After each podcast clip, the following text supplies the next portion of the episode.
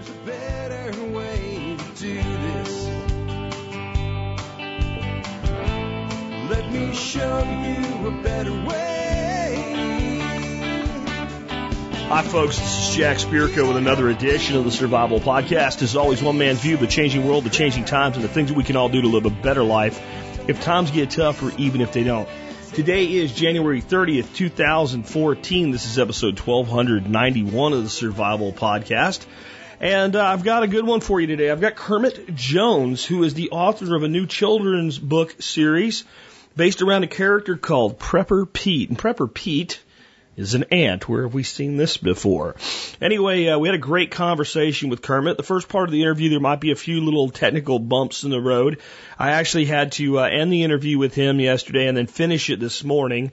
Uh, it ended up being longer than planned because of that. Sometimes when you start and restart, you end up finding a lot of cool stuff. So it turned into a great interview and a great discussion, not just about his books, but on prepping and uh, with kids and parenting with kids in general. Uh, those of you who are parents, I think you'll really enjoy this one today. And those of you who are not parents, but maybe someday, it's a good place to start. And uh, those of you who used to be parents will have, like I did, uh, I used to be parents, let's say, used to be parents of young children. We'll have some uh, real throwbacks uh, during this conversation. Used to be parents. That's not, you know what I mean. Anyway, before I get into that, let's go ahead and take care of our sponsors. They do a lot to help take care of you. Sponsor of the day number one today, westernbotanicals.com. I always try with any type of uh, anything that I feel that my body needs uh, to start off with the most gentle, natural solution possible. And that, makes me a huge fan of herbs. And I believe in herbs both for if I'm out working, I get really kind of sore, I take an anti-inflammatory from Western Botanicals. It's mostly, there's some other things in it, but it's mostly made up of turmeric. It's a, an herb used in Indian cooking. And it works great. It works every bit as good for me anyway as you know, ibuprofen or Tylenol. And it's certainly safer and less likely to do damage to my body. I also believe that there's other things that we can be taking on a regular basis that are tonifying to our bodies, that make us more resistant, like garlic would be one of those. Well, if you can think about it from any level, if it's, if it's an herb and it's legal, it's at Western Botanicals, just highest quality stuff all either organically grown or wildcrafted. If you need some help figuring out what you what you need to pick out for yourself, pick up the phone and call them. Uh, they'll help you do that. They're real people that really care about you. And hey, how about this? They have a discount program. It's fifty bucks a year. And uh, if you sign up for it, you get 25% off everything that they uh, that they have, and then it's $25 a year for consecutive years. Uh, but if you are a member of my support brigade, you get that whole first year free. You get it for free. So MSB members, they support you by giving you a $50 membership, which pays for your entire MSB. By the way, if you use their banner on the uh, Survival Podcast website, any listener can get that $50 membership, whether you're MSB or not, for 25 bucks. And that's a good deal as well. So check them out today, westernbotanicals.com. Next up today, knifekits.com. Making knives is something that seems really kind of complicated. Like a, you know, and, and making big, you know, beautiful high-end custom knives, it takes a lot of skill development to be able to really do that. But the truth is anybody can at least get started and learn how to make basic knives and make custom stuff that's unique to you. And you can learn how to do that at knifekits.com. And whether you are a master bladesmith or you are just getting started and need a kit, some handle material, and maybe even a DVD or some books to help you figure out how to do your first project, you'll find it all at knifekits.com. And they have a massive selection of Kydex and Kydex kits as well, not just for knife sheaths, but for other things that you can do with Kydex. Check them out today, knifekits.com. Uh, they also do a discount for the member support brigade. I believe it's either 5 or 10% off everything they sell. So if you're MSB, make sure you get your discount when you order from Knife Kits. On that note, MSB discount vendor of the day, Simply Cleansing, uh, owned by Patrick and Emily Rohrman. Patrick, of course, is the guy behind MT Knives. Well, they also have a site that sells uh, natural products like uh, aromatherapy oils and soaps, and they give you 15% off of anything that you uh, buy from their site if you're an MSB member. Uh, great segue into the MSB. If you haven't joined yet, these are three reasons to join right here. How about $150 worth of free ebooks the day you join too? How about every episode of TSP ever produced in zip files? And how about supporting the show at a whopping 18.3 cents an episode? That's right. You get off the air today if you think the show's worth 20 cents an episode, consider joining. And all of the discounts will pay your investment back over time. Military, law enforcement, Peace Corps, active duty and prior service, and first responders like EMTs, paramedics, and uh, firefighters. All of you guys do qualify for a discount if you just simply email me uh, with service discount in the subject line and tell me who you are and what you're doing or who you are and what you did, and I will get back to you with a uh, special discount code to save you more money. Please email me for that discount before you join, not after. Um, with that time to get into our history segment today, and uh, today's kind of a first. I think they needed a little bit of work on formatting and figure out because they they got a bunch of them in the TSP wiki now. But uh, this one's actually uh, Alex's uh, Alex Shrugs uh, stuff is now going into the TSP wiki, available at tspwiki.com. And uh, he has several every day, and I usually pick one. But now you'll be able to use the link and not go to Wikipedia with a bunch of random crap. You can go see all the work that Alex does. And all, if you are really wanting to know more about history, man, this is great stuff, including a tremendous, uh, really a great job he does in finding additional links and resources to learn more about things that perk your interest. Uh, the one I'm pulling from Alex today is Central Switzerland comes into being. Uh, the three cantons of the forest join to create the democracy of the Valley of the Schweiz, or Swiss. The name comes from an old High German word uh, for burning and probably refers to cleaning, clearing of the forest for the building of the town of Schweiz. But the, as a whole, they won't call themselves Schweiz until 1499 when other countries begin calling them Schweizer this is similar to calling Englishmen Brits or British because they come from Britain. The Swiss will like the name Schweizer so much they will call they will use it themselves. And for now, but for now they will call themselves the Confederacy. And the charter they write is an inspiring document. It reads a lot like the Constitution of the United States. It's a good beginning. In Alex's take, he has a little bit of the uh, the Swiss charter how it begins. It says the name of God, Amen. Honor and the public weal are promoted when leagues are concluded for the proper establishment of quiet and peace. Therefore, know all men that the people of the valley of Uri, the democracy of the valley of Schweiz, and the community of the lower valley of Unterwalden, seeing the malice of the age, in order that they may better defend themselves in their own and better preserve them in proper condition, have promised in good faith to assist each other with aid with every counsel and every favor, with person and goods, within the valley and without, with might and main, against one and all, who may inflict upon any one of them any violence, molestation, injury, or may plot any evil against their persons or goods. And in every case, each community has promised to succor with others when necessary, at its own expense, as far as needed in order to withstand the attacks of e- evildoers to, the, uh, to avenge injuries, to this end have sworn a solemn oath to keep this without guile, and to renew these presents, the ancient form of the league, also confirmed by an oath. It actually makes me think more of the Declaration of Independence. We pledge our lives, our fortunes, and our sacred honor. That's that's what it makes. It makes me think about that far more than our Constitution and it happened in the year 1291 in the valley of the Swiss or Spice. And a lot of things that we think of being new ideas are really not that new, including ideas like a democracy.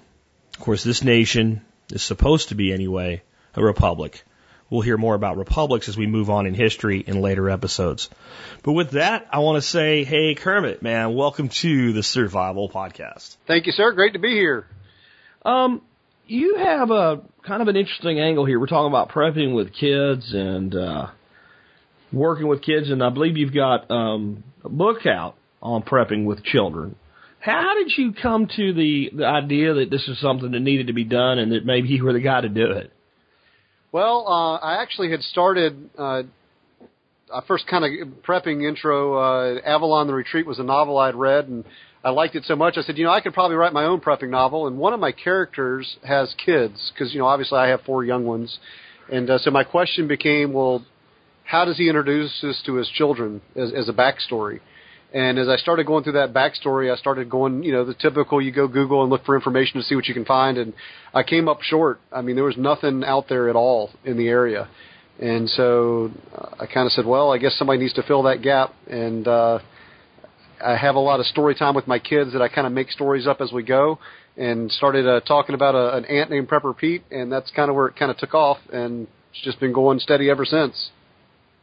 So, other than like what you read to kind of waking you up, I mean, obviously, a guy that's writing about this with kids, you probably got kids. So, my question is maybe how many kids you got, and you know, what got you started with prepping? You know, beyond just kind of having your eyes open by one book. Like, were there certain things in it uh, when you started to kind of examine it that pulled you in deeper, or was it maybe even just thinking, hey, someone's got to look after my kids, and that person's going to be me?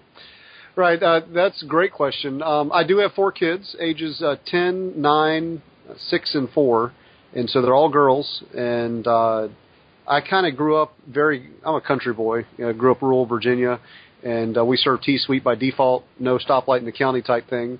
Uh, so I kind of grew up with a self sufficient mindset as far as, you know, some things you just do yourself. And, uh, as I was kind of looking through, uh, I started getting into the, the, I guess the prepping, I don't want to say the prepping movement because my wife and I have always tried to live fairly responsibly in what we do. Uh, but yeah, it basically comes down to if I want my kids to be prepared as a parent, it's my responsibility. I don't have the option of, um, of passing that on to someone else. Uh, I don't consider that the, the government's responsibility. That's my responsibility to have my kids prepared. And I think a lot of times uh, people they get tunnel vision when they're doing the whole uh, they're prepping preps, uh, getting ready for a, scenario, whatever that scenario may be, be it after a storm or natural disaster, all the way up to solar flares and economic collapse. Uh, and they kind of think that well the kids will just be there and they're going to follow orders and, and do what they have to do, but they don't realize that you know kids kind of have to be prepared as well, and it's a different type of preparation than adults have. And if you don't think through it, then you have a tendency to kind of screw it up uh, very easily. Um, if you ever seen, um, well, I know you've seen uh, shows like Doomsday Preppers. Uh, I'm not saying there's no merit to the show, but I think that a lot of times the way you see they're doing their parenting, uh, what I call parent, uh, parent parental prepping, uh, is usually the way not to do it. Uh, they're scaring their kids. They're doing it in a way that gives their kids nightmares. And I just I don't think that's necessary. I think that kids, if they're approached properly and at the right appropriateness, uh, you can prepare them just as well, and hopefully that's what Prepper Pete's going to do. Well, you know, can you kind of maybe talk a little bit more about that, like why it's important uh, for preppers with children to include their children, not just from a standpoint of making sure you have. I mean, I think most preppers that get anyway serious about it, you know, when they put food aside, think, well, I want to make sure it's enough for everybody. And I think most of them even at least get to the point where they they realize after a while, no, Johnny's not just going to eat rice and beans because I say so. Especially in some of these things that are more of an everyday disaster. Um, and they, t- they, you know, address that. But they generally, you're right. A lot of times parents don't involve kids at all.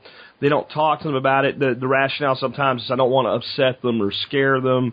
But when I look at a family, I see a team even if, if some members of that team are extremely young, there's always something that they can do to be uh, beneficial to the team's effort. And there's always, if, if, even if you got a kid that's really young and cannot really do a lot, the fact that they're not completely freaked out lets other people free to do things. And if they're not mentally prepared, you know, then then that could be a real issue as well. So, what are your thoughts on that? Well, you covered about six major areas.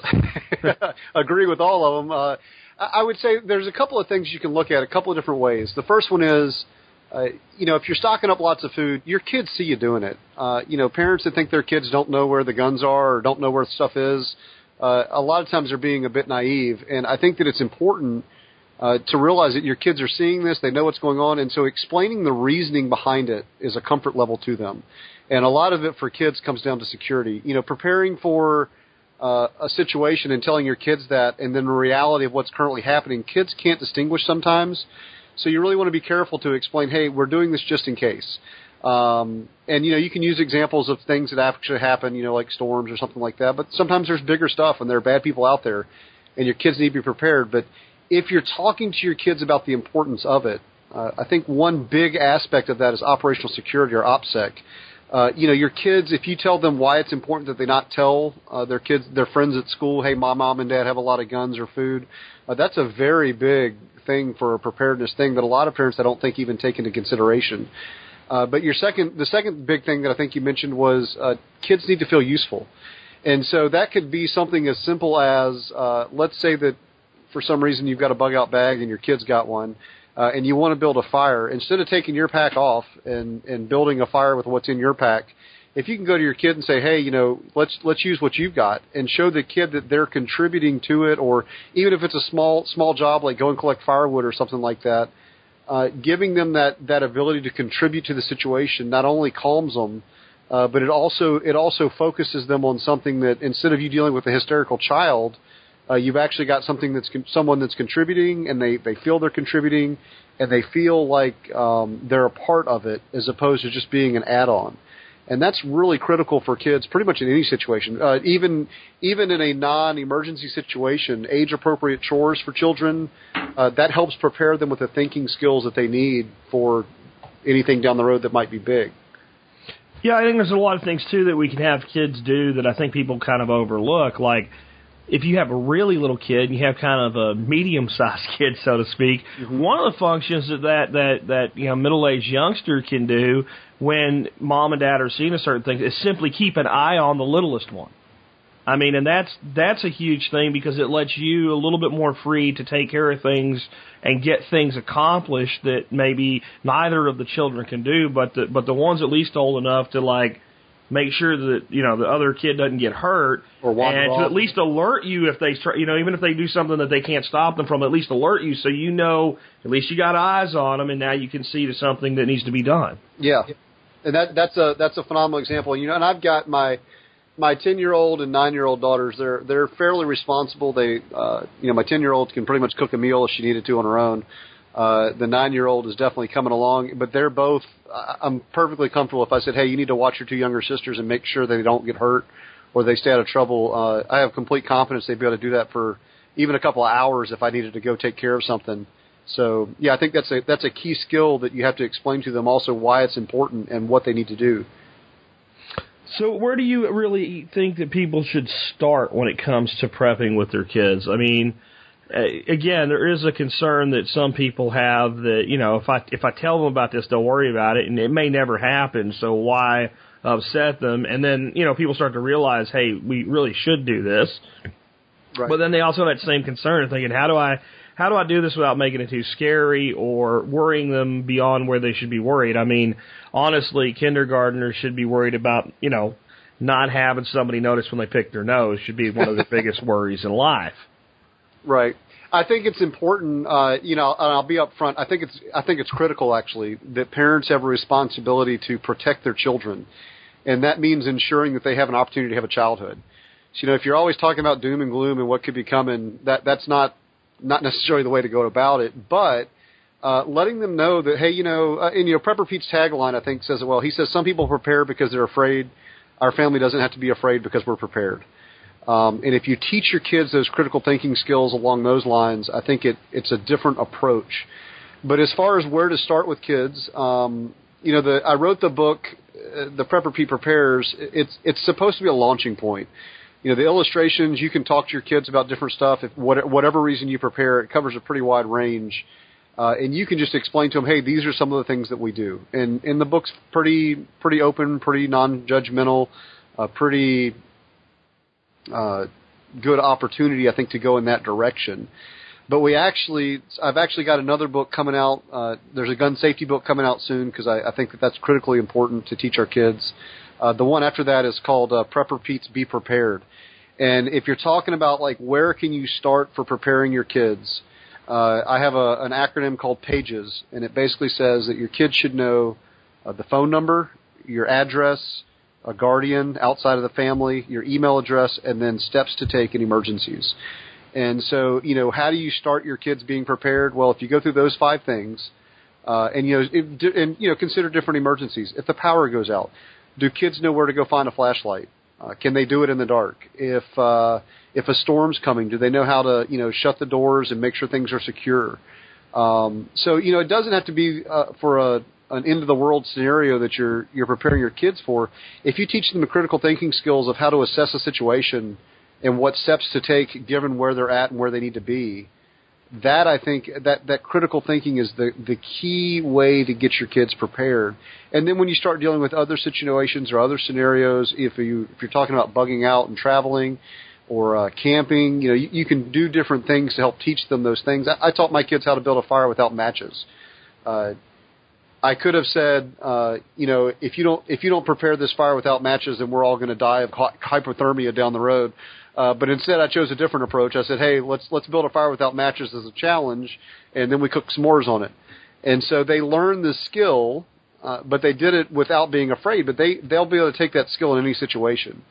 And so I think it, it's critical for parents to look at different um, different steps they can teach their kids, different things they can teach their kids, but but most importantly, just teach them a skill and show them different scenarios it can be applied to, and that probably is the best way to prepare your children. I agree, and I think that one of the things I, I would add to that is when you have kids taught and trained like in this situation, like you were saying, go get a flashlight. And you don't have to like when the lights go out say, Johnny, go get a flashlight. like when Johnny knows, okay, the lights are out, this is where dad keeps the flashlights. Dad's on the other side of the house. He's gonna be doing whatever he does, but I need to go get a light. And he has something in his brain to turn on a switch, an action. I think this is not just true of children, it's just magnified in children. As long as that mind is engaged with an activity, panic doesn't occur because I know what to do. Panic occurs in children and adults both because of the belief that I don't know what to do, I can't do anything, and I'm in danger. Agreed. As long as the mind has something to lock onto, the action overpowers the panic. Uh, and that's that's perfect. Um, my favorite my favorite word of the of the year is uh, self efficacy, uh, the belief in yourself to accomplish something that you set out to do. It, it's it's not just self confidence, but it's it's doing something, an action attached. And you know your your example is perfect. I had a friend the other day. He the power went out. Uh, he told his kid to go get a flashlight. Kid was gone a long time, and he said, "What took so long?" And he said, "Well, the flashlights aren't where they're supposed to be." And but they went and found one. They they knew They went and found one. knew an alternate location, but it also taught a lesson of, you know, flashlights aren't a toy. Flashlights need to stay where they're supposed to be, and uh, and so that you know, teaching all those steps, it has it, it kind of filters out to different areas to to make things beneficial. But yeah, you make a great point there too. Yeah, I think it's something that, that a lot of people kind of overlook is the power of action and not just of doing something, but of having something to do. Yeah, Um, I, you know, generally speaking, when dealing with people in any kind of scenario, even if I don't need them to do something, if they're freaking out, I just give them something to do.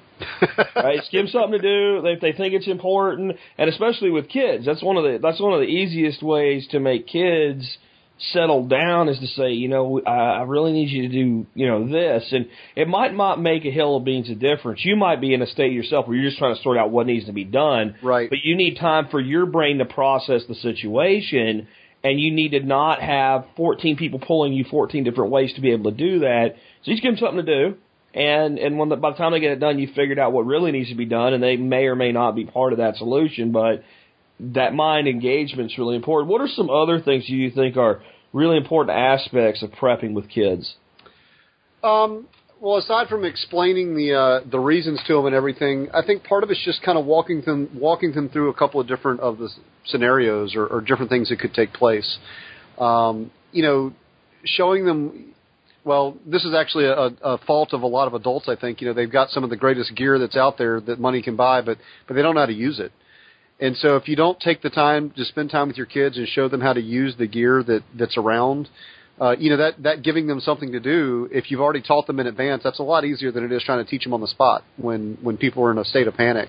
So you know that can be great. That can even be quality time spent with your kids, showing them you know let them cook a meal from from some long term storage food or rotating in or out, or you know take them through some different things. But there's there's a lot of different things that you can do with your kids to show them uh, thing you know my my kids help me help me clean weapons and we you know we we go through the safety steps you know how to treat weapons always treat them as if they're loaded uh and so you can do those things as well but um I think another thing is to stop and ask the question. You know, you can ask ideas from your kids. A lot of people don't realize that, uh, and you can say, "Hey, what would you do in this situation?" or "What do you think would be a good idea?" And sometimes your kids will give you an idea that you hadn't thought of, um, and what they can do. Uh, but there's also, you know, you got to realize that if you've got a bug out bag, a bug out bag for a kid shouldn't look the same as a bug out bag for an adult. It's going to have a couple of different things in there, either to occupy them or to um, that's age appropriate to them, and it's not going to be 70 pounds. it's going to be much lighter. But I think that it's important if you kind of think through those things in advance and maybe even have the conversation with your kids. Uh, it makes it a lot easier as far as what they can do and, and how they can be prepared. So, um, but you know, take a class with them, teach them a class, teach them a skill, uh, tell them that they're helping you by allowing you to teach them the skill, and, and you pass that knowledge on at the same time, and that that benefits everyone in the end. I think. I think so, and I also think they can be useful. I mean, I know I was really useful as a kid when you're talking about cleaning weapons. That you know, at first it was with very very close supervision, but by the time I was about nine or ten, you know, dad and, and granddad would come home from hunting and, and un- make sure everything was unloaded and hand me two shotguns and say, okay, clean them. And I was excited as heck. I thought it was great. I didn't know that I was doing their work for them. You know, Uh, I was overjoyed. I got to hold the guns. I got to clean them. I got to look at them. I got to think about the day I was going to be able to go out and hunt too, like they did, and they were getting their guns cleaned for for you know for doing nothing. well, hopefully they brought something home at the end of the hunt. Yeah, yeah, yeah. Um, you know, another aspect of this is this. That you keep bringing up this character, Prepper Pete. Can you tell us a bit about this guy, Prepper Pete, and why you chose this type of a venue to share your idea of prepping with kids? Uh, yeah, I mean, so Prepper Pete, it's it's a children's book. It's 40 pages. Um, it's got some it, illustration heavy. Uh, I've had the uh, the the pleasure of being referred to as kind of the Berenstain Bears or the the Dr. Seuss of prepping. Uh, but Prepper Pete just goes through and he talks about hey, people prepare for. He wants to be better prepared with his family. Uh, people want to be better prepared, so he he kind of goes through the different reasons people prepare, be it natural disaster, be it storms, be it solar flare, economic collapse. And then he just talks about some basic things that he does. Uh, and I think you said this at the beginning, but just so everybody's following along here, Prepper Pete's yeah. an ant, right? Yes, he is. And uh, and in the book, and I, you know, my illustrator Christy Brill, she's done a fabulous job. Uh, she kind of we we kind of talked about how can we show a contrast as well. So when it talks about Prepper Pete preparing, you've got him preparing with his family, then you've got the ant that's the grasshopper off to the side that's not. And so it's kind of the old fable of the ant and the grasshopper. Uh, it kind of it kind of lines up with um, uh, Proverbs six six uh, through eight, where it talks about uh, go to the ant, O sluggard, and uh, and they prepare their bread in the summer and gathers their food for harvest. So it's got a couple different elements that relate to that. Uh, but he he he does these things. He goes to a gun safety class. He learns to hunt. They learn to garden. They learn to collect water. Uh, they buy a generator for if the power goes out. So he he takes these steps to make sure that his family is prepared for multiple situations, uh, and I think it explains it in a way that doesn't uh, doesn't scare kids. It allows you to kind of talk about the opportunity, and you can you know parents can use it as they see fit. If you've got a four or six year old you're obviously going to explain it differently than a than an eight or a ten year old. And so the book has enough illustrations, uh, depth and detail to the illustrations that you can you can kind of run that across the spectrum. I got one guy that said uh, he, it took him 45 minutes to get through the book, and I'm thinking it's only 44 pages.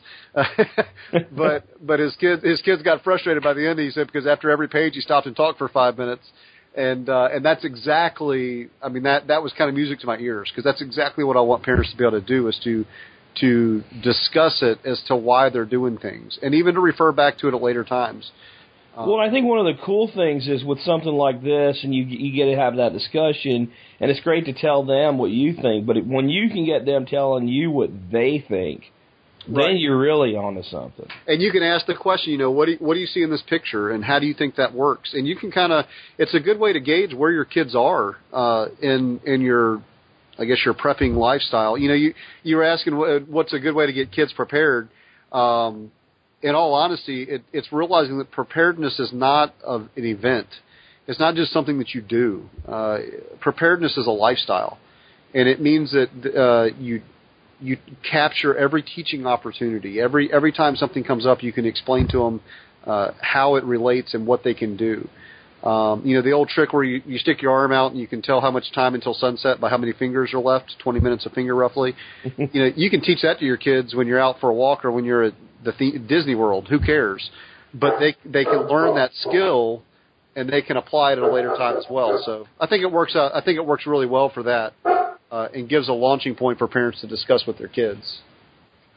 Just ignore the dogs in the background there. Um, one of the things I think too that parents can really use with talking to their kids about stuff like this is a lesson I got from an oncologist uh, many years ago when my mother-in-law was was uh, diagnosed with terminal cancer, and we were you know talking about how to tell the grandchildren uh, about this, and she happened to still be in, in earshot, and she came back and she said, "I can't tell you what to do with this. It's something I deal with all the time with families, but you all have to make your own decision. But I will tell you, in my experience over the years and in dealing with families dealing with these same issues, children are ready to hear the answer when they ask the question. And sometimes you have to tell them things they're not quite ready for because of time. But if they ask, they are ready for the answer. And I think that's a very important component of this. I, I'd agree, and I think you know it also bears uh, bears mention that you know how you give the answer also is important. So if you can do it in a way that doesn't scare them at the same time, that's obviously a good thing and uh, and speaks well to it. Yeah, I think that you know maybe saying something like "We got to do this because the black helicopter's going to come get us," Timmy, would be not really the best way to explain things. And honestly, if you're doing that, you might need it. Right. Conversations with somebody yourself. Yeah, get your gas mask on in seven seconds, or we're going to die. Yeah, that's that's probably not a good thing. Um, so, what what does the future hold for you and your kiddos, man? What are you what are you where are you going with this whole thing? Um, that's a great question. uh, well, I mean, obviously we're we're we're working every day. Uh, we we we try and do something that's related to to being a little bit better prepared. Um, I think that the Prepper Pete and Friends uh, uh, series of books has has kind of opened my eyes to some stuff relating to my kids. I've learned a lot because I bounce stuff off them as I as I'm doing it, and they see things differently than I see them, and so that's that's been uh, pretty phenomenal. But uh, you know, I think uh, just the progression of what Prepper Pete does is kind of the progression of how I think a lot of people go through the prepping when they get into it. Uh, you know, I'm not a I'm not a I haven't been doing this for five or ten or twenty years. I'm not I'm not that kind of a prepper. Uh, but as I work through it in the beginning stages, and Prepper Pete's kind of been been fresh on the heels of it, uh, it's helped me to see things a little differently. You know, first off, explaining the why do we prepare. Uh, then the second becomes what do you do to prepare. And you know the the second and third book uh, that are coming out after after the next two, so I guess they're going to be the fifth and sixth book uh, deal with you know survivalist Sam, and he has his uh, his four B's of prepping: the beans, bullets, bandages, and bad guys. And so explaining that to my kids as we went through it was kind of fun. And then talking about operational security and uh, bugging out. That's the prepper Pete gets out of Dodge. Um, and then the gun safety has been a, a key one. And so the the gun of a son actually wasn't originally intended, but but teaching that to my kids and helping them understand, you know, guns aren't a bad thing. They just have to be treated with respect and with knowledge and so wanting to pass that to them. And then the the general, you know, uh, I got a review over at Survival Blog. Uh, Avalanche Lily Rawles said that uh, Prepper Pete Prepares is a wonderfully politically incorrect book, and uh, that was one of the greatest compliments I had. Uh, I don't think you're going to see it in a public school anytime soon because it's got guns in it, but um, but the Prepper Pete's Be Prepared that's coming, uh, that one's really going to I think be a, a very wide market. Uh, and I've seen some people use uh, use this, you know, we've all got friends that don't get it. They don't understand why people prepare or what they do.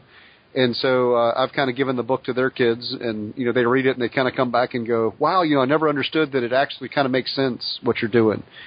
And so my my future is how do I get the most people uh, out there to want to be prepared, and specifically if they've got kids to help their kids prepare, uh, not just for the end of the world as we know it, not just for you know some type of uh, hits the fan scenario, but just on a daily basis, how do we prepare our kids to be ready to face the world and to be able to re- ready to face the future of what what's coming?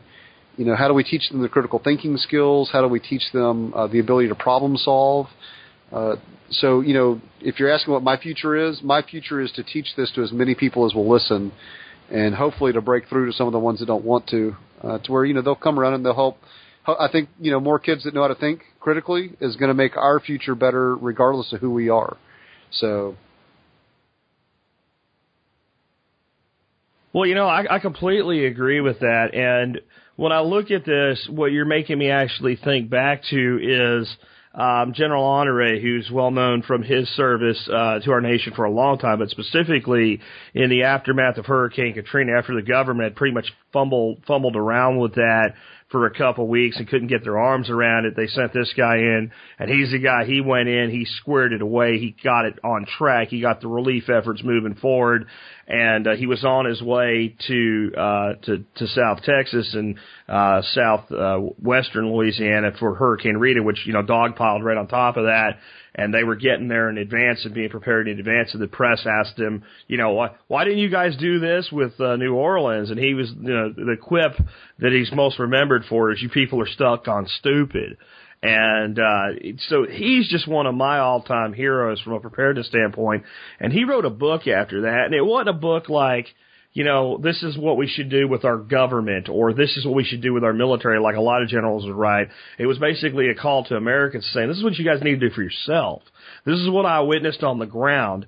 And it was, it was really centered around, in his words, restoring a culture of preparedness in America. And I think that's what we're trying to do, all of us, yourself, myself, all the people in this movement, is not alter a culture, is not change a culture, it's restore a culture because I grew up with this mentality. I mean, I remember being a kid back in the late 70s, being a little kid, knee high to a grasshopper, literally, and having my grandfather sit me on his knee on the back porch and tell me the grasshopper and the ant story. And in his story, the, the, the grasshopper did not, you know, figure out what he did wrong and the ant didn't take care of him. Freaking grasshopper died. I mean, that, that was, there was not a Disney version of the grasshopper and ant story back then.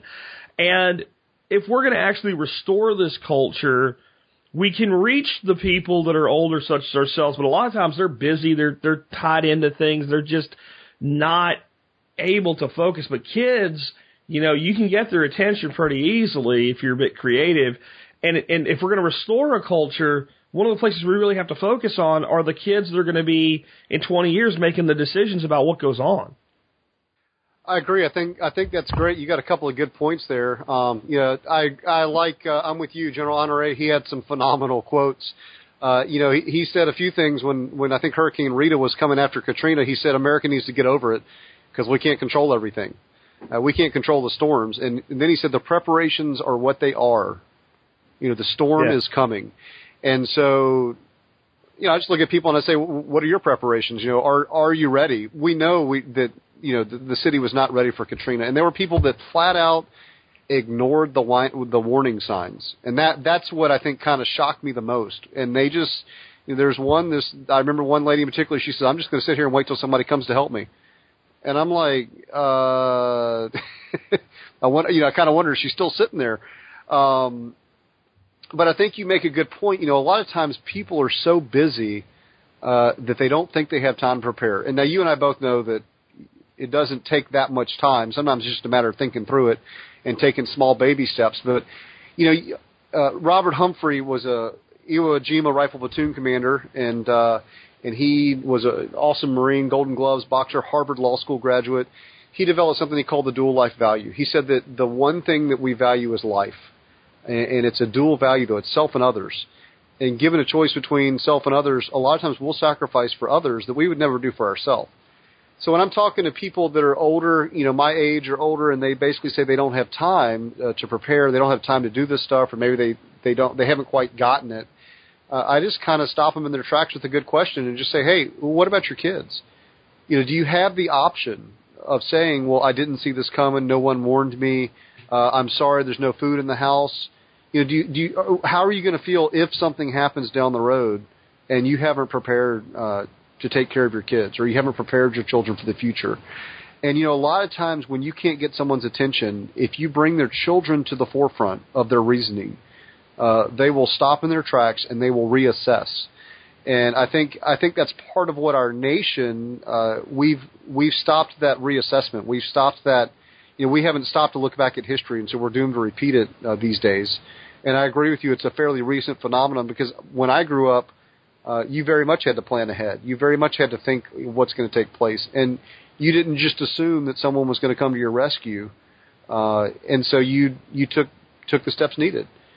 And so I think you know it's important for us to, when we're trying to reach people to to do it by every avenue available. And if that means asking them about their kids, and and I even bring out the fact, you know, hey, uh, people say, oh, you're you're one of those prepper types, and I go, well, aren't you?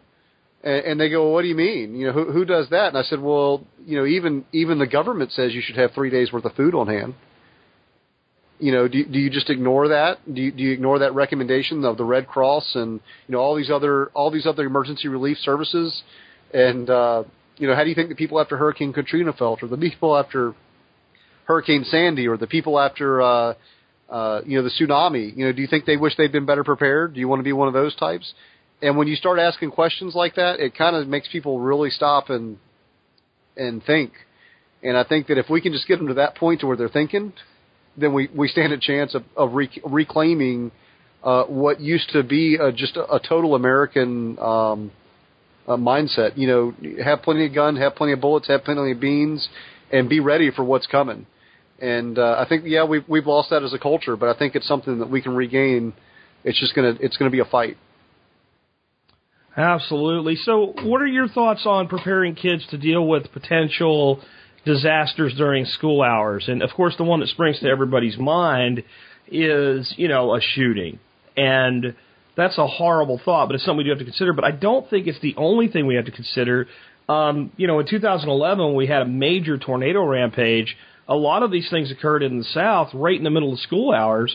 And you had kids scared, parents trying to find where their kids were. I mean, to me, that there, you know, you can only rely on the teacher to do the right thing so far. And in certain situations, that teacher might not be there to do the right thing. Uh, yeah, Jack, I think that's a great point. Um, you know, a lot of times when it comes to incidents that happen at school, emergencies there, uh, you know, teachers are trained in certain things, but teachers have the same issue that everyone does. I mean, sometimes they, they panic or maybe they freeze or they're not sure what to do. And how well you have prepared your child may depend on the safety not only of your child, but of other children in the room. Because a lot of times, children in a situation like that are going to look to others, uh, whoever that natural leader is in the classroom. And uh, you mentioned earlier, you know, if, if you if you're not prepared, then you you tend to panic or freeze. And so, if you trained your kids on the steps to take in those emergency situations, then a lot of times they can help maintain a calm head uh, you know, if it's a hurricane coming or I mean a tornado coming, they know to look for a door jamb. Uh, if it's a hurricane, they know where the shelter signs are and what to look for and where to go. Uh, so just teaching them those steps to take. And then there's other, I think there's some other really good precautions parents can take. Uh, you know, I mentioned earlier we homeschool, but but my children uh, would always have a. I've got a friend too that we we talked about this because his his children are at public school, uh, but his kids have a, a prepaid cell phone with them at all times. Uh, they know how to text or get hold of their parents because a lot of times texting works when voice doesn't. So it's good for kids to know that. Um, so they've got that with them. Uh, one one friend of mine, his kids carry a, a small pocket knife to school, not not something any not something large. And I mentioned to him, I said, well, what if that's against school policy? And he said, well, the safety of my children and parents policy overrules school policy. And I would never I would never um, recommend people that break school policy, but I think it's important that we weigh the the issues as to what's actually important to us and what what's important with regards to having our children prepared. Um, but you know that that's all the more reason that the pages that I mentioned earlier that children should know their phone number, uh, they should know your address, they should know uh, different routes to get home from school, not just not just the one on the bus, but they should actually know how to walk it if they had to. Not that you'd ever want to be in that situation, and probably some rally points between home and school where you would look for them if you were actually going back to find them uh, something along those lines. So I think I think it's important that our kids be prepared for a school situation and uh, just any public situation. You know, what what are your kids going to do if they get lost in a theme park? You know, a lot of times we take I, I, and we actually had this happen with one of my children. Uh, I'm I'm sad to admit, but uh, uh, but she something happened in a theme park, and she actually she knew to go find someone in uniform. She knew to ask for help. Uh, when they got her to where she was going, they they asked her, "Do you know your phone number?" And she said yes and so immediately she was able to call. And um, but that's because we had prepared in advance. Hey, if something happened, uh, this is the steps you need to take. And so it was a it was kind of a reinforcement for me of the uh, all the more importance of making sure that my kids know that information. And I think every parent should do that with their kids, and not just on that information, but general skills that that relate. You know, I think that's really important, and you bring something up there that it's been so long since I've had, you know, a really young child to really look after that you, you kind of forget. But one of the important things with that in saying, you know, go find somebody in uniform is one, knowing who to trust. But the other is, since you've already explained that, that kid knows I'm not going to be in trouble because I got lost. Right. I think it's times little kids get lost and then they run around freaking out looking for mom because they don't want to admit they're lost because they think they're going to be in trouble for it. no, I'm serious. And no, no, you're right. That's a great, great point. It's very hard when you're, you know, 28 or 38 or 48 to put your mind into what it's like to be a seven year old whose one of your main goals in life tends to not get in trouble, right? Not be in trouble for something. Cause, I mean, like my son was like way overreactive to what trouble was. He got very upset if he was in, like, it was easy to punish him because you didn't have to do anything. You just had to say he was in trouble and that was enough you know, and and you know that that's a, a big part of things too. Um, so that's a great some great points for up there. I'm on your website with some talking points that you have uh, for situations like this, and you have two that almost seem in conflict. Uh, so maybe I could get you that could maybe spur a few thoughts here as well. Um, one of them is that you know it's a good idea to not talk about what kinds of ways we prepare with others. Like you, you tell your kids maybe we don't need to share everything we do with everybody else. But on the other hand, we do want to share some of what we're doing with uh, other people. Where do you find that balance and how do you explain something like that to kids? Because I agree, I want to inspire preparedness in my community. I don't necessarily want my neighbors to know everything that we have in place. Right, and I have someone that I actually uh, have, have been, been talking to recently, and it was kind of funny because we were talking. Well, you know, are you a prepper? And they're like, Oh yeah, we've got bam, bam, bam. I was like, Ooh, that's not a very good prepper. Yeah. you you don't want to do that. And, but they were excited that they had they had connected with someone else that kind of shared the same mindset. And and their response was, Yeah, but you're a chaplain. If we can't trust you, who can we trust? So Yeah. point, point Yeah. taken on that one. Uh, but yeah, I do I do think that there's a balance, and you know, I a lot of people look at shows even like Doomsday Preppers, and they say, "Oh, that's the stupidest thing in the world to go on a show like that." But but I've actually spoken to a few people on that show that are not um, on the on the far edge, and their whole their whole thing is, look, one, we don't share everything with the show. I mean, that that would be foolish, and two. Uh, a lot of times they're very vague. You'll notice it on the show. It's kind of hard to find where people live. Sometimes they give false uh, towns even. Yeah. So there's there's a built-in OPSEC there, but I think um, I think that questioning the people you're talking to. Uh, I, I have a statement that says that uh, one well-worded question is far more valuable than a thousand well-worded statements. And um, and basically what that means is when you're talking to someone, you say, "Hey, you should be better prepared." They may not listen to that, but if you start to ask them questions, well, what would you do if a storm came? What would you do if if a hurricane was coming? What would you do to make sure your kids are ready? Um, you know, what do you think's going to happen if uh, if things go south like after Hurricane Katrina and you know the only people running around are the the looters and they've got guns? Do you think you should have a firearm for self defense or for defense of your family? And so by asking intelligent questions like that, people will a lot of times open up a lot more uh, and maybe rethink some of their own even um, own thoughts is is to is to the idea of preparedness, and then you can kind of go into the well, yeah, I believe that people should be better prepared, and you know I'm not afraid of where I'm at. I'm in a fairly fairly rural area, a lot of farmers in the community, a lot of military, so I'm not afraid to make the statement, hey, I'm a prepper and, and I prepare and, and I have some stuff stored away. Do I have everything stored away in in the the bedroom closet? No. Um, do I have uh, contingency plans in other places? Yes. And so I'm, I'm also kind of, it's almost not a security through obscur- a security through obscurity, but it's almost an upfront of, you know, I don't mind sharing with you that I'm a prepper and that I prepare, but realize a few things. You know, one, don't show up on my doorstep because I can't support you. Uh, you know, I, I, I will help you prepare, but I can't do it for you, and I probably won't be there when you get there. Second off, and third, if you come through the door um, and I'm not expecting you, things can go very bad for you. um, and so I think I think it's you know you can be upfront with it, uh, but but you it's different between you talking to someone as an adult maybe and you know our topic today is, is kind of dealing with kids your kids bragging to their kid to their friends and that that's the sort of thing you know when you look at firearm issues and accidents that take place it's almost always one kid wanting to show off to their other other friend and and they don't realize the respect they should have for the firearm and a lot of times that's because parents don't uh, you know, like like you said, when they when they came home, and they, when your grandfather came home or your dad, and they brought the gun, uh, you you had a familiarity with firearms. They didn't have this uh, this captive hold of of this magicalness type stuff. So Yeah. integrating them into that when it loses that that um, that mystery, that mystery, that mystique that's part of it, that's critical in helping your kids understand that.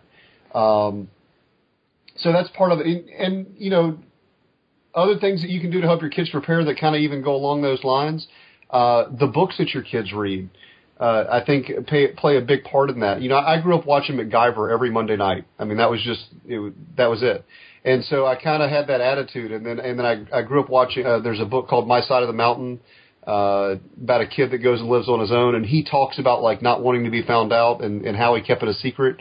And so those were kind of formative in a lot of ways to me. And um, and when I talk to my kids, you know, I try and get them to read some of those books. I don't force it down their throat, but one of the things that came out of it was for my older kids, uh, my eight and ten year old, they like chapter books. So I'm going to write a whole chapter book series called The Survival Kids, and it's like Boxcar Children meets MacGyver meets Survival. Hmm. Talks about you know down the road, it's going to talk about the importance of keeping things uh, on the down low, so to speak. That this is kind of our family secret. It's our circle of trust. Um, you know, if you want to tell somebody about it, come talk to me, and we'll discuss, you know, what you can tell them and, and how much. And that that you know, if you give kids that kind of credit, a lot of times it'll it'll work in your favor. Um, you know, you had mentioned kids not being scared. You know, how you react when something happens, like let's say they're lost and they come and get help.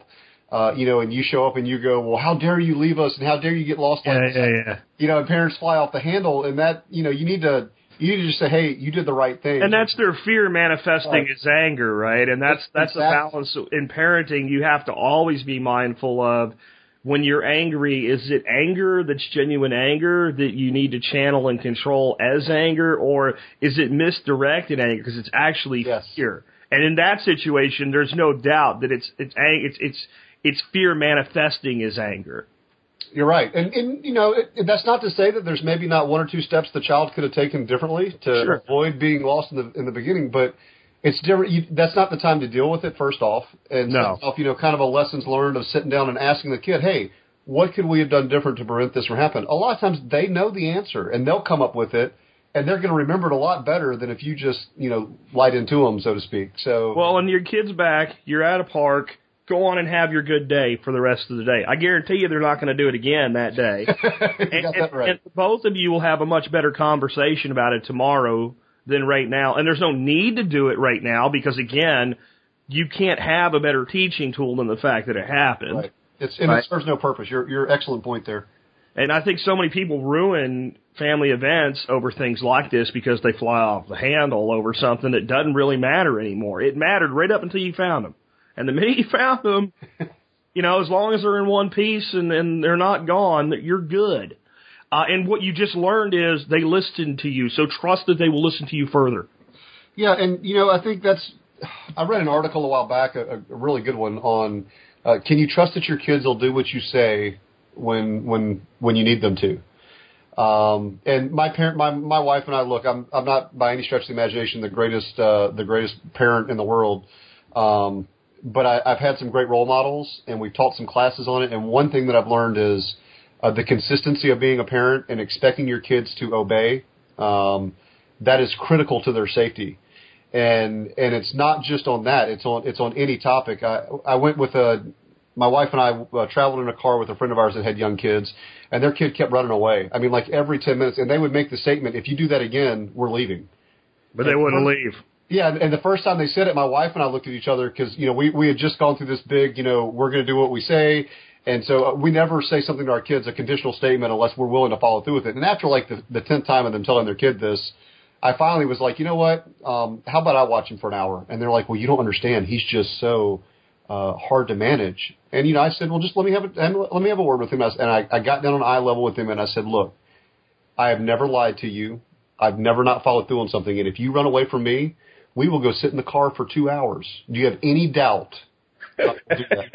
you know, I'm not. I'm not willing to say I'm going home, No, no, no. but I'm. I'll pay the price for two hours in the car. Yeah. He stayed with me for two hours and Yeah. never left my sight. And the minute he went back to his parents, He's taking off again. Uh, yeah. And and that wasn't. I mean, is that because like I'm the greatest thing ever? Is it partly because I'm a stranger or a little bit stranger and he's a bit more scared? Yeah. That, that's a little to do with it. Yeah. I, but I don't argue those things. But a lot of it came down to when I asked him, "Hey, do I always say I do, I'm going to do what I say I'm going to do?" Well, he believed you. And he that's that's what it came down to. I have I have grandnieces that we just went through one of these events with with the whole whining. They whine and cry about everything. Everything's got to be equal between the two of them all the time. And I said the next time one of you whines or cries, you're going in the corner. And the, it happened in two seconds, and it was it was done. It was gone. It was ongoing. and uh, I don't think we'll deal with it again because there's absolutely no doubt. And it turned out that my method was, without any discussion, almost 100% identical to the method that her parents use of you know a timeout and basically when Right. when you're done crying about it and you're ready to come back you just pick your own time but as long as you're whining and crying about it you're staying there um and I, I realized like the, the, the she had this look on her face like oh my god what just happened what it was I'll tell you what it was the psychology of a child oh my god it happens here too I can't get it happens the exact same way. I think it was it almost like you know like hammered that home like this is what happens everywhere. Oh no. Yeah. I'm have to I'm going to have to behave for for you know Aunt Aunt Dorothy and Uncle Jack the same way I do for mom and dad. Um so cuz I mean the first thing Dorothy told the, the uh, our my nephew and, and his wife when they they talked after that is hey she got in trouble she wanted her to know what we did because it was only right you know in our Right. opinion she's like that's exactly what we do Score. spot on yeah Yeah. Oh, I, I was just going to say one one more thing on that. I think that the you know it's clear when you see one thing that works to to see what the exact opposite is. Um, I I term it love abuse, uh, and it basically it basically goes along the lines of a parent will say, um, and this is the best example I can give, other than the you know we'll go home. Um, if you don't, if you're not in the chair by the time I count to three, I'm gonna, you know, put you in the corner. I'm gonna spank you, or, or whatever it is, whatever it is you're going to do. Um, and you go one, two, and you see the kid kind of get ready, and then three. And as soon as you say three, they bolt for the chair because you start coming for them. yeah Most parents will say, "Oh, well, they they did what they were told." no no no no they did, yeah, they didn't do what they were told because the No. kids, you know what would and, and I'll ask my children. If you ask my kids, they'll tell you, uh, you know, does Daddy say we do what he says he's going to do? And they'll always say yes. You know, if I tell them, hey, if you do this, I'll give you a cookie, and they remember like eleven o'clock at night that I promised them a cookie that day, you know, they'll come to my bed and they're like, Daddy, you promised me a cookie, and and I'll I'll negotiate sometimes. I'll be like, if you wait till tomorrow, I'll give you two cookies. you know, but but if they say no, I'd like my cookie, I I can't hold Sounds that good. against them. yeah Um, so I'll I'll you know drag my butt out of bed and go get them the cookie and sit up with them while they eat it. And next time it you know it reminds me to give it to them sooner. yeah And it, you know, and I said, you know, next time next time this happens, you need to remind me sooner, or we may have to wait till the next day. Yeah. So, but they know they know the the rules, they know the conditions, they know the reaction they're going to get from me. Uh, nine times out of ten, uh, you know, I, I try not to react. But I think that that's critical for parents that, that we have that kind of uh, credibility with our kids because it also translates to when you say, uh, "I love you no matter what," and I'll, I'll never be mad at you for telling me the truth. When you say those things, but they just heard, well, he's gonna, you know, he's gonna put me in a timeout if I don't get in the chair by three, but I didn't get in the chair, and he didn't put me in a timeout. So if he says he loves me no matter what, how do I know? Because it's it's it's not a, a good or a bad to a kid. It's is it credible or not? is it what consistent yeah, is what my parents say. Can I believe it's always going to be true? And so I never, I try to never make promises that I know I can't keep. Um, and that means I have a lot of conditional statements. I'm not arguing that, but my kids understand the reason for that is so that I maintain my credibility with them. And, and they'll say, "Oh, well, if means no," and I say, "Does it really? Can you give me, can you give me some examples?" And they'll start going through a list, and you know, it may be 70, 80 in my favor of, of if means yes, but they realize that I, I say that for a reason because I, because when I say something's going to happen, they know it's going to happen. So, you know, preparing your kids sometimes it means as a parent having to take a look at yourself and really asking why you do what you do and how you can do it better. Well, if you watch the TV shows, and there are a few decent ones on stuff like this, the the the people that always come into a disruptive family almost never focus on the kids. You know, they they they end up focusing on the parents because it's it's almost always the case that the kid is a reflection of the parent. Now there there are kids that are just difficult is the only word for it, you know. But in most instances, it's no different than if you watch that dog whisperer show. The guy comes in and goes, hey, "There's nothing wrong with the dog." You guys are not managing the dog properly. The dog does whatever he's conditioned to do, and maybe the dog is far gone, so to speak, because it's been you know, handled inappropriately for this long. So, you know, I know somebody's going to be mad and say I'm saying kids are like dogs. I'm not. Um, but the same thing can happen with kids. If kids have not had conditioning and have not had rules and boundaries and, and things for a long enough period of time, you've got some work to do there to pull them back into kind of a reality check. But if the parents are not corrected, they'll go, the kid will go straight back and probably go further gone than they were. Right. Because that is that is the boundary point, and like you said, it's like it's like punishment by love. Right. We're talking about the one, two, three. The one that makes me crazy is the one, two, Two and two and a half, two and three. No, no, I- one, two, three, done. Let Right? me count. Let me count for you. yeah, yeah. Um, and then like one of the things I want to go back to because I think it's important that people key in on this about the whole kids and their feeling about braggery. And, and why you have to kind of make sure you give them maybe something else to brag about because it's a natural thing. What you you took me back to being about nine years old when me and my friends were so dumb we believed that when you looked at the speedometer on the car, whatever the highest number on the speedometer was was how fast the car would go.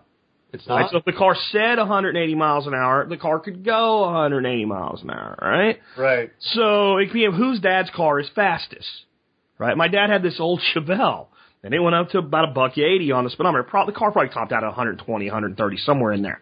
But the speedometer said 180. So I was telling him, my dad's car does 180 miles an hour, you know, and Yep. 140, er, 120, whatever was on everybody else's car. Well, my dad would come home real late, and I remember all of us Dad came home, he got out of the car, he went up the stairs, we all ran around the car, we were all peering in the car, and it said 180, just like I said. I was like, uh huh, see? And there is that in kids, that, you know, my dad can beat up your dad type of thing, or, or whatever, or, you know, We whatever it years. You can only go for have to- three. you have to know when you start doing things that you'd prefer not to go out the boundaries of your home or your community, that you do have to address that because it is natural. There wasn't nothing wrong with that. It's just kids being kids. Agreed. Um, and you know, I think I'm not going to say that that uh, you know I'm I'm careful to use TV media as as good examples of prepping type stuff, but um, but if you saw the the national blackout from from National Geographic, and you know National Geographic, they I understand they have to get ratings. So if you Yes. understand the animal that they are. Um, it, it's a little easier pill to swallow from the standpoint of that's that's their purpose for existence. So I can't hold them, hold it against them. Uh, but on that, but on the uh, the national blackout one, if you had a chance to watch that one, they had the one where the the girlfriend's boyfriend went with them to the bunker. Yep. I know And- who you're talking about. And you know, and I, and I look at that and I just think, well, you know, there's 43 things that the father could have done differently to to maintain proper OPSEC, even even with the boyfriend there. Um, but I think it was a good example of a it's the it's the unplanned element that's going to get you, and you got to at least you got to at least think through the scenarios of what you're going to do, prepare for them. So, and you know, parenting a lot of times when you're doing that and you're preparing your kids, a lot of times it's it, stopping and ask the question: Why does this appeal to kids? Why do they want to brag about it? What what alternative? Like you said, that's an excellent idea. What alternative can I give them? Um, and you know, there's times as a parent you might have to go to your kid and and say, you know what, I was wrong and I'm sorry. Um, I didn't mean to put you in a situation like that. I understand, but let's let's see what we can do to make it better. Uh, you know, a lot of parents are afraid to tell their kids that they've ever been wrong. Um, Yeah. And I think that that actually damages your credibility more because kids kids see it. That's what the kids always say. Well, he thinks he's always right. right. And Yeah. you know, and, I mean, thankfully as a father, I know that I'm always right. But you know, sometimes sometimes I let my kids have one just to you know. Yeah. Anyway, Yeah, I, I agree, and I, I think that part of it too, like when you mentioned the the American blackout, like they made that guy kind of like a nut job. He was like the actual only guy that was actually prepared. So of course he had to be crazy. But what really damaged his OPSEC was hyper OPSEC. We can't tell anybody. Like he's constantly freaked out and seems completely over the top. So the people around him then read that energy as being paranoid because it is and think, well, what he's saying can't be that important because you, you know, let's put it this way. if you were on an airplane and it's flying through the air and you hit some turbulence and the captain comes over the microphone and says, ladies and gentlemen, we're going to have to make an emergency landing. I've got everything under control. Everybody will just be fine. Please stay seated with your seatbelts and prepare to land.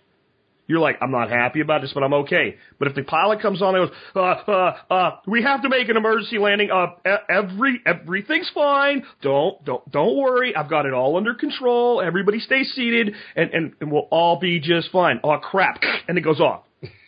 Oh, what's that? What do you think's going to happen on that plane? You think everybody's going to stay nice and calm and seated, or is everybody going to start freaking the heck out because they've read the energy, right? Right. Now, if the pilot does this, right, while you're sitting at the terminal and you haven't even taken off yet, the pilot's crazy, and you know the pilot's crazy because you can't be making an emergency landing because the plane is sitting at the terminal on the ground and you can look out and see the little guy putting your baggage in and hopefully somebody from the airline is going to come take him away before you take off.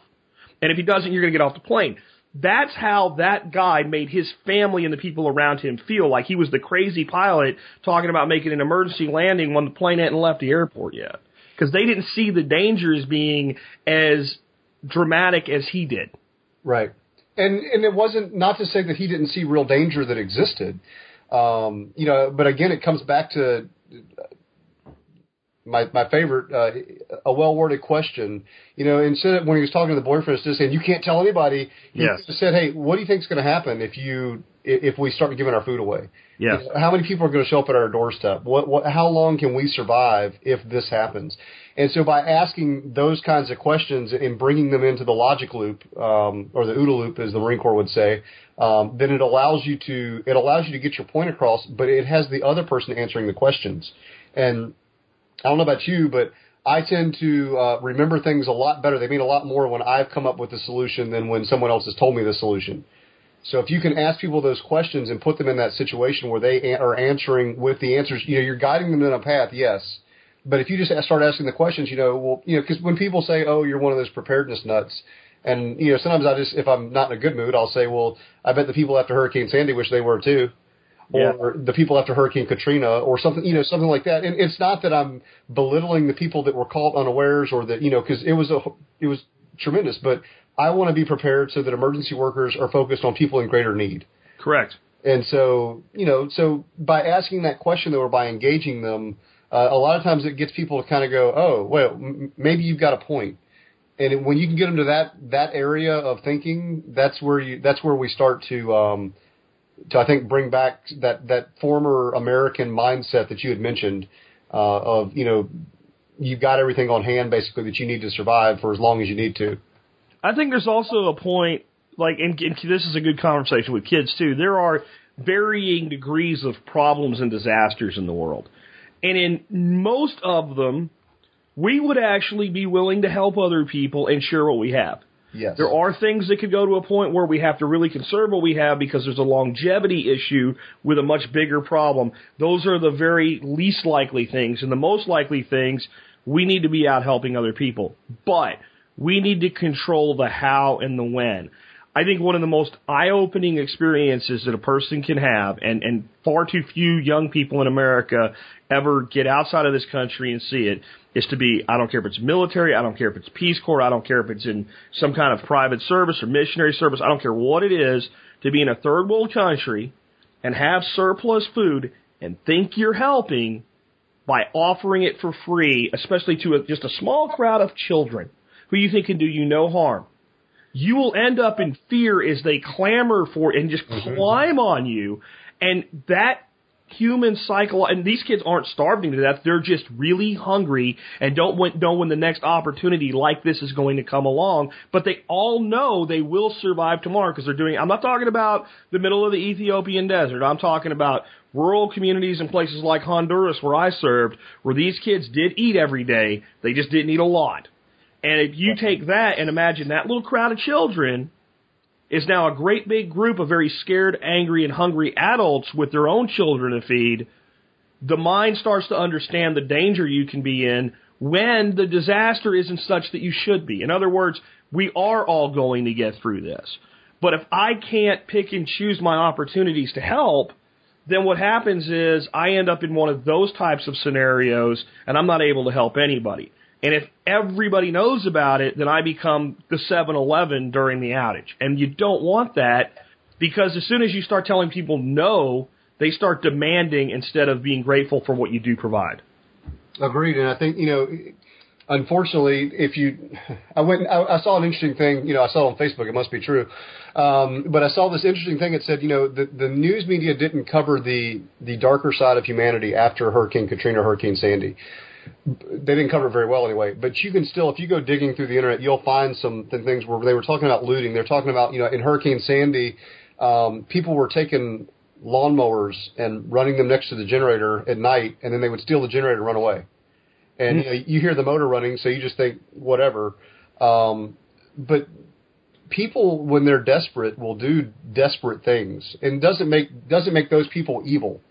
Um, but it does mean that you have to be careful to protect your family and those you're responsible for. And uh, I think that a lot of people were, were kind of kidding ourselves. We're used to the either the government helping so much or uh, we're used to, we, we feel entitled to food, we feel entitled to education, we feel entitled to all these things. Uh, and we need to be careful to realize, you know, those are those are rights and privileges. Those are things we need to work for.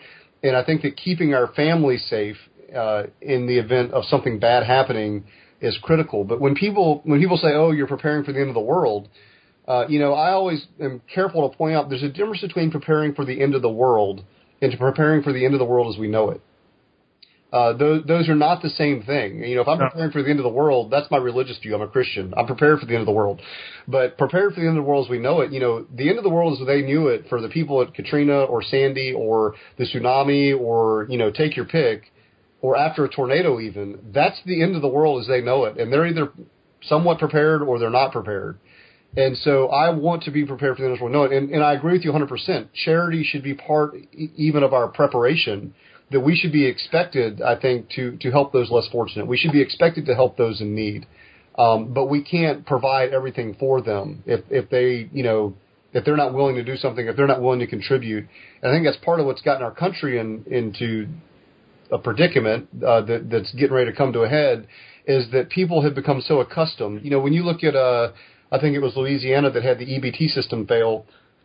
I think it was back in November, and people went in. They they knew they had a dollar on their card, but they got like five hundred dollars worth of food. They they escaped the store. They literally, I would call that stole from Walmart. Um, now, did they do it because their family was starving? Yeah, but but they didn't think twice about it. They didn't have a moral dilemma. They didn't uh, they didn't go back and apologize. They didn't go back and try and repay it.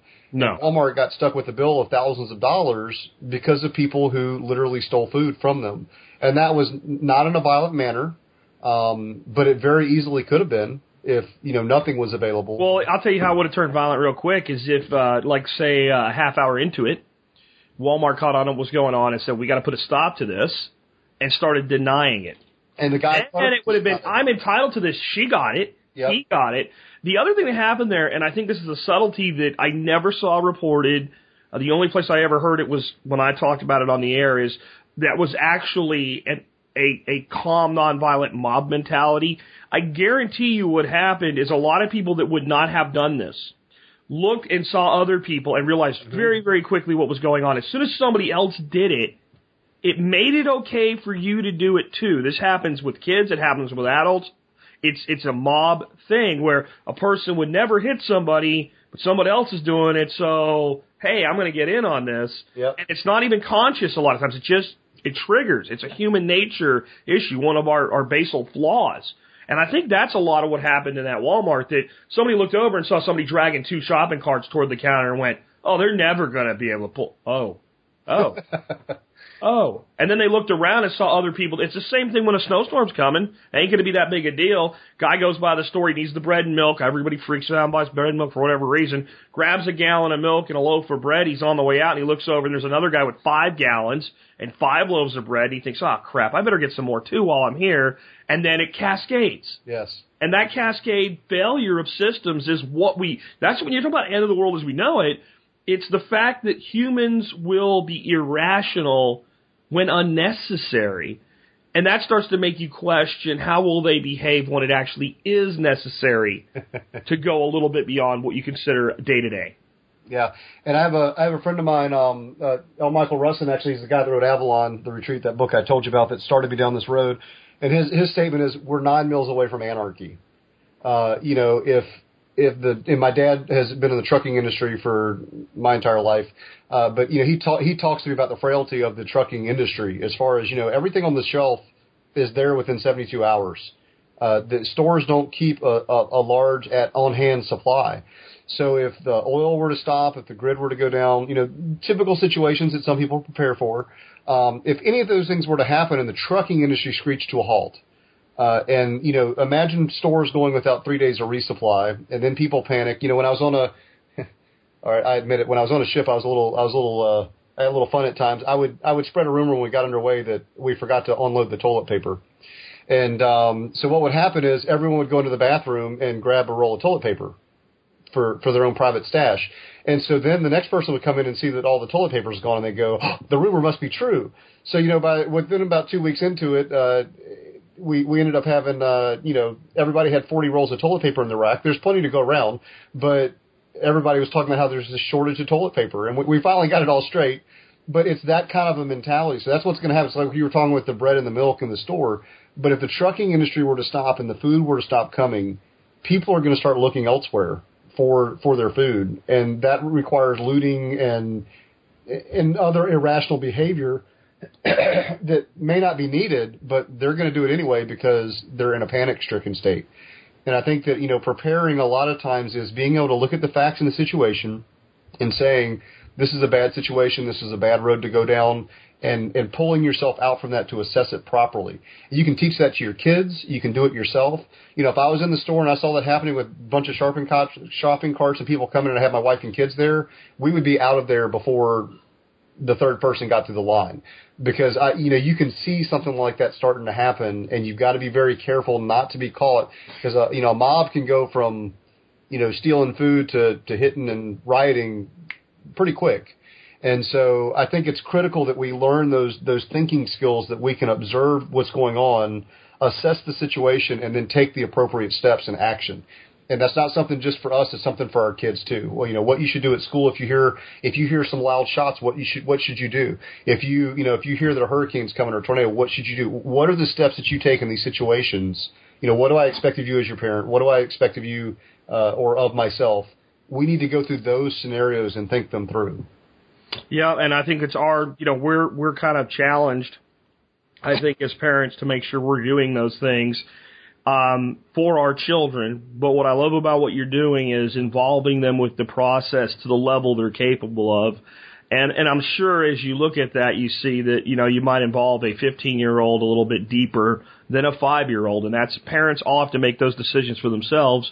But, you know, what you're doing with your, your book and your to come more books is a great way for parents to have these conversations with young children. I like that it seems like somewhere in the future you're moving toward, you know, the like uh you know, Prepper Pete is kind of really cool for the young young youngsters, but moving into something that's a little more engaging uh for the the Harry Potter crowd, so to speak. I'm sure that's not what's in vogue anymore, but you know, when my kid was young, that's what was in vogue. Is is a great great idea because there's really nothing like that. There's plenty for adults and there seems to be other folks doing what you're doing in this young children's space, but moving into that mid-tier space because that is honestly, for preparedness, for homesteading, for all the stuff we talk about, that's our future because let's face it, old fogies like us, we can do a lot, but we're at a point where we are somewhat set in our ways.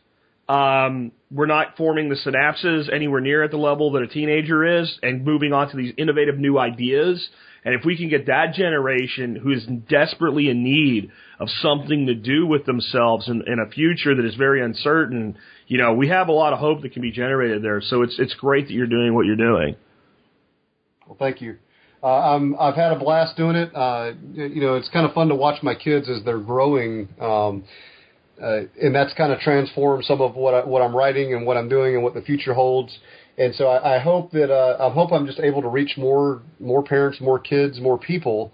Uh, you know, and I'm grateful for the opportunity to be on, on, with you on, on the broadcast today. Um, I know that uh, you have a tremendous amount of people that listen that, that take very seriously, and I think it's going to end up saving a lot of lives. And so that's a that's an amazing movement to be a part of. And I just hope that Prepper Pete's an example. You know, we we actually um, you've probably seen on the website we have a spot people can submit ideas for future books. Um, I've gotten feedback on Prepper Pete Prepares uh, over uh, Avalanche Lily at Survival Blog. It said, "Hey, you need to take. The, there's a generator on one of the pictures indoors, and so we've already made the change and turned it into a fireplace um, because I want Prepper Pete to be a good example for kids of all ages. And uh, you know, I've had a lot of older people that I've given it to my friends that that have kids that don't prepare, and it's actually gotten them. They come kind of come back and say, "Hey, tell tell me a little more about this prepping stuff because." You know, some of the stuff you're talking about kind of makes sense. And so, you know, every every person we can bring on board into that prevents that uh, is one more person help down the road. And a lot of times people say, "Oh, you're preparing for the zombies." I'm, I'm going to do a Prepper Pete in the zombies book somewhere down the road, but it just talks about how uh, you know zombies are just those people that aren't prepared after an end of the world scenario. Uh, you know, they're the ones that are wandering around aimlessly, looking for food, looking for shelter, looking for help. That's in my book. That's what a zombie is. Um, maybe not quite as uh, Resident Evil as some people would like, but uh, but you see a lot of people describe that after the even after the the recent incident in the, in the Philippines. Uh, one of the reporters said, you know, people are wandering around in a daze; they look like zombies, and so that's why I was kind of like, wow, that's kind of a that's an interesting refer reference uh, for that. But that's exactly what's going to happen, and we need to be prepared to to deal with those people, to help them, to get them back on their feet. Um, and hopefully to, to rebuild if something were ever to happen. So. Absolutely. Um, can you tell folks how they can learn more about uh, your book, Prepper Pete, and the work you're doing for, uh, for everyone out there? Sure. So uh, if they go to prepperpeteandfriends.com, uh, there's some places there you can see the upcoming books. We got uh, I think six that are listed. We've got another six or seven that are on the way. Um, we've also got facebook.com slash prepperpeteandfriends. And uh, we're running a campaign right now. When we get to 500 likes, we're going to give away a free copy of the next book called Prepper Pete's Gun of a Son. That's a gun safety book for kids. And then uh, uh, I'm on Twitter uh, at Twitter you know slash Prepper Pete, but I'm not uh, I'm not that active on Twitter. Unfortunately, I, I may get there one day. But yeah, pretty much the Facebook page. If they like us, they'll get updates. Uh, they'll see when Survival Kids is coming out, those sorts of things. And so we just we'd love to have them. Well, I'll tell you what, uh, Kermit, we will have uh, links to all of that stuff uh, in the show notes for people so they can easily find it. Uh, today's episode 1291 of the Survival Podcast, folks. You can go by there. I'm sure if you have any questions for Kermit, if you leave them in the uh, comment section, he will uh, respond to you. And uh, with that, this has been Jack Spirko today, along with Kermit Jones, helping you figure out how to live that better life if times get tough, or even if they don't.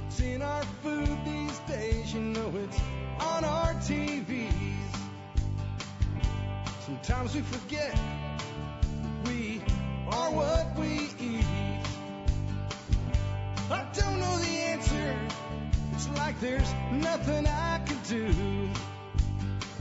It's the price we pay, I guess, we